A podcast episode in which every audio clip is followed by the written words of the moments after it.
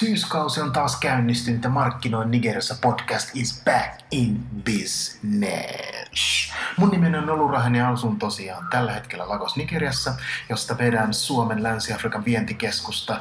Ja tarkoituksena on kertoa juttuja yleensä Nigeriasta, joita ette välttämättä kuule muuten siellä Suomessa. Tai sitten missä muualla maailmaa, tai missä sitten tätä kuuntelettekaan.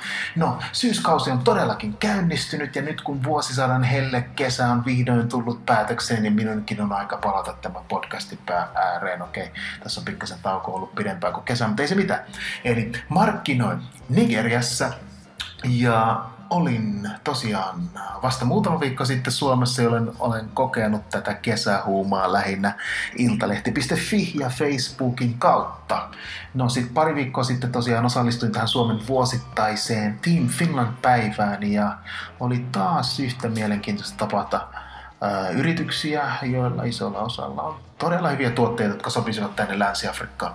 No, mennään sitten tämän kertaisen podcastin ensimmäisen aiheeseen, joka liittyy nigerialaisen lainansaantimahdollisuuteen. Don and Bradstreet, eli tämä kansainvälinen luottotietofirma tai luotottaja, jos näin voi sanoa, niin heidän toimareiden aikamoisen kohun kertomalla muutama viikko sitten, että vain 2 prosenttia nigerialaisista yksityishenkilöistä pystyy saamaan pankeilta lainaa. Siis tämä luku ei näköjään sisällä pienlainoja, joita antavat sitten muut tahot myöskin kuin nämä isot pankit, vaan puhutaan nimenomaan näistä perusisoista pankeista. Hyvä kysymys on, että kenelle sitten nämä isot pankit oikeasti antaa näitä laineja, kun 98 prosenttia populaatiosta ei kelpaa.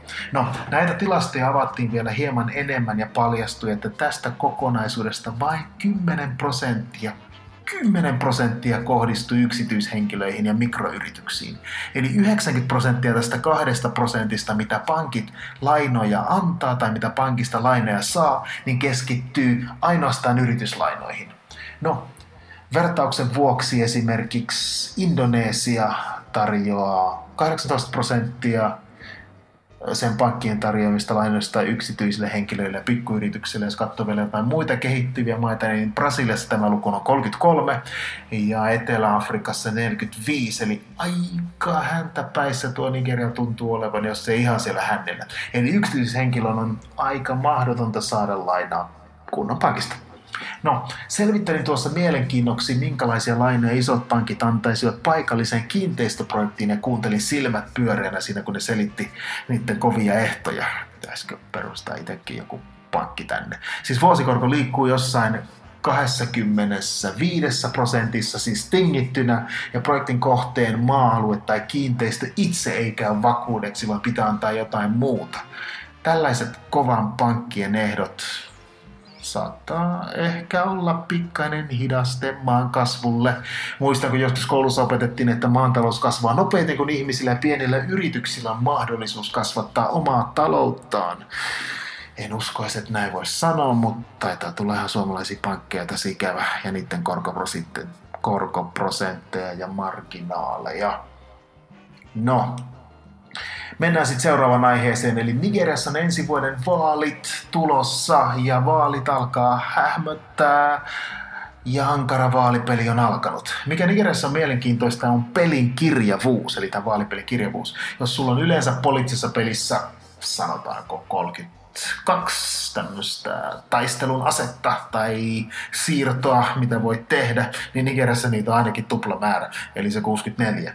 Jos House of Cards tehtäisiin Nigeriassa, eli siis tämä Netflixissä pyörinyt sarja, niin, niin tota, siitä tulisi ihan hemmetin mielenkiintoinen kokonaisuus. Siis Son Tzuun ja Machiavellin kirjat on luettu tarkkaan, äärimmäisen tarkkaan. Ja tota, Nigeriassa on äh, periaatteessa kahden puolen federaalivaltio, mutta tota, toiminta välillä on kyllä ihan, ihan, ihan jotain muuta. Eli Nigeria on tosiaan siis federaalivaltio, joka on jaettu 36 osavaltioon, eli hallintotyyppi on aika samankaltainen kuin Jenkeissä USAssa. Maan johdossa on presidentti, mutta yksittäisiä osavaltioita hallitsevat kuvernöörit, jotka ovat omassa osavaltiossaan vähän niin kuin mini-presidenttejä.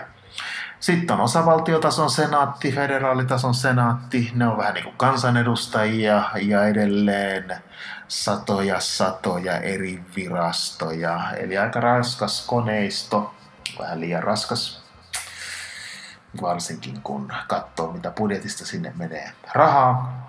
Ja kun kysyy Nigeriassa lapselta, että mitä he haluaisivat olla isona, niin todennäköisin vastaus on musiikkiartisti tai poliitikko. Miksi näin?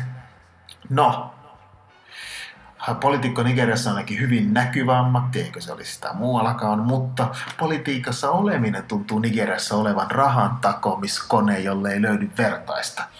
Eh, eli myös nigerialaisella poliitikolla on sitten oikeasti valtaa, eli kun presidentti haluaa jonkun nigerialaisen katoa, niin sinä katoat. Yleensä aika vähin äänin, sanotaanko näin. Ei ehkä ihan semmoista Putinin tasoa tai Putinin tasoa, mutta aika lähelle päästään kuitenkin. No, poliitikot Nigeriassa tunnetaan hienoista autoista, lukuisista poliisisaattueista. Mitä suurempi rouva tai herra, niin sitä isompi saattue. On nähnyt sellaisia saattueita, joissa on kaksi ambulanssia mukana, siis ihan vaan varmuuden vuoksi, jos saattaisi sattua jotain tai siinä autoletkassa tulisi joku pieni tapaturma.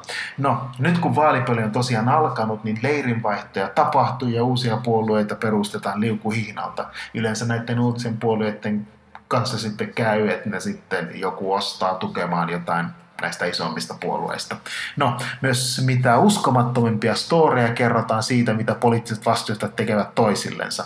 No, yksi, yksi esimerkki ainakin tulee tästä miehestä, joka tuntuu olevan kovaa vauhtia tulossa nigerialaisen politiikan äh, Rambo äh, kautta Terminaattori kautta Conan O'Brien samassa ruumiissa. Hän ei ehkä ihan näytä näiltä esikuvilta ainakaan fyysisen olemuksen perusteella tai puolesta, mutta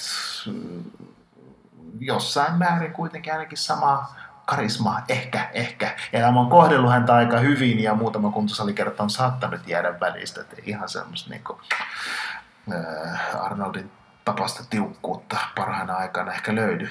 No, tota, no kuitenkin hänen nimensä on Dino Melanie, eli Nigeriassa ihan vaan Dino, joka on tosiaan nigerialainen poliitikko, joka on vaihtanut edustamansa puoluetta enemmän kuin monet elämät vaihtavat Turkistansa.